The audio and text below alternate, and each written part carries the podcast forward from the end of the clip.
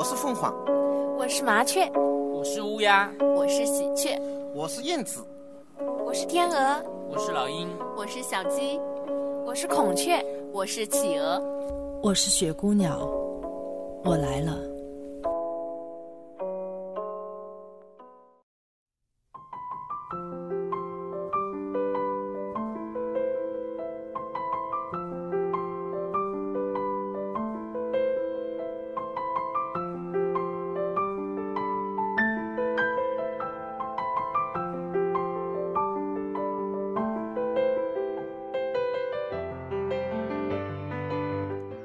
亲爱的听众朋友们，大家晚上好，欢迎来到雪姑鸟电台。今天还是春节的热闹气氛当中，有朋友推荐，还是希望听到一些更接地气、更生活化、更欢乐的文章。今天我与大家分享的这篇文章就叫做《女儿甩了一个冷脸过来》。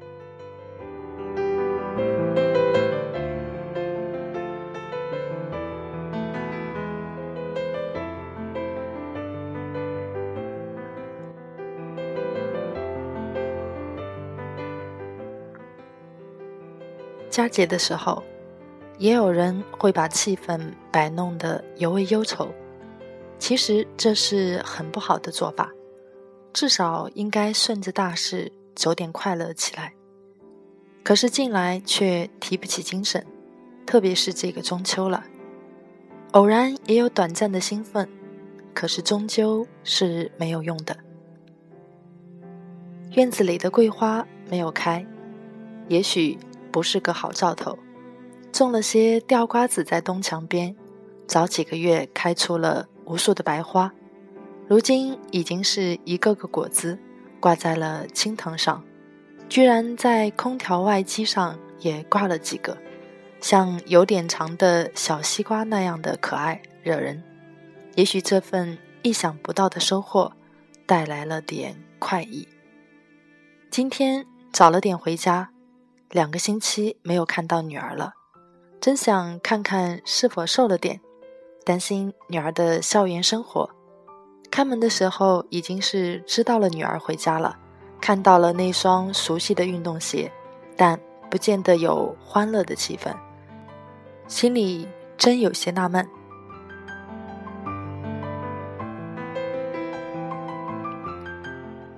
姑姑带着外甥也来了。看望侄女这一次寄宿后的第一次回家，女儿没有叫我，也许我没有听到吧，我却看到了女儿一张忧愁的脸，赌气的一张脸。原来是为了寄宿的问题，女儿不习惯宿舍生活，已经被扣了两次分数。如果熄灯以后还在走廊做作业的话，那么要被扣分；垃圾堆不及时处理也要扣分。女儿个性很强，也许像我，是属于别人说不得的那种，自然就不开心了。原来在家里事情也做得不多，不习惯群体的生活，正嚷嚷着要转为走读，或者几个同学正在合计着租个房子在外的想法。今天一回家，那么就迫不及待地提到日程议事上来。我逗了一下女儿，道：“瘦了还是胖了？”女儿毫无表情的回答：“没有变化。”我就顺水推舟说了声：“那么说明校园生活还是不错啊。”这下似乎有点闯祸了。女儿嘀咕了一大堆道理来反驳我的推断。其实这样的做法我领教过的，但是今天听起来很不舒服，又带点刺。我不想辩论，只能无奈的沉默起来。我吃了一半饭，就感觉没有了味道，可口的饭菜很难下咽。走出了厨房，闷闷不乐的坐到院子里，看看绿色，看能否改变点心情。很多人都是在这样的规矩中成长的，很多校园歌曲也是在这样的氛围中创作的。难道融入大环境？是如此的难吗？我还记得我第一次寄宿的情景，没有见得能有如此的严重吧？不融入集体，如何能生活好？以后的社会更如何去面对呢？这可不是一个艺术行为啊！一串串的问题冲上了心头，火气往上走。可是面对着女儿，能如何呢？左一个不是，又一个不是，在关键的问题中，我是不可能妥协的。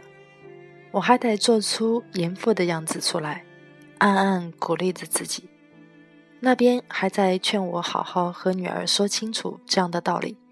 其实前几天电话中就和女儿明确了，高三时才可以考虑走读，这两年得适应集体生活。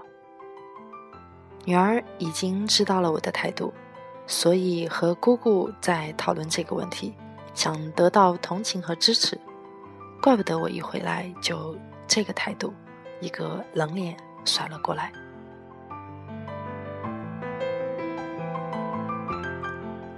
我没有更好的表示来迎合这个要求，唯有用坚定和沉默的态度来对待，让妻子和姑姑去解说道理给女儿听好了。我不可能低声细语的和女儿讨论这个话题。我得做像一个严父的深沉和严厉。面对着这样的原则性问题，我是毫无怜悯的，也是毫无余地的。有种事情是不可以双赢的，唯有去适应，才能更好的生活。女儿，今天请不要怪老爸狠心，相信有一天你会明白的。等着你能够习惯了集体生活，你再另了一点。多说点，爸爸一定会同意的。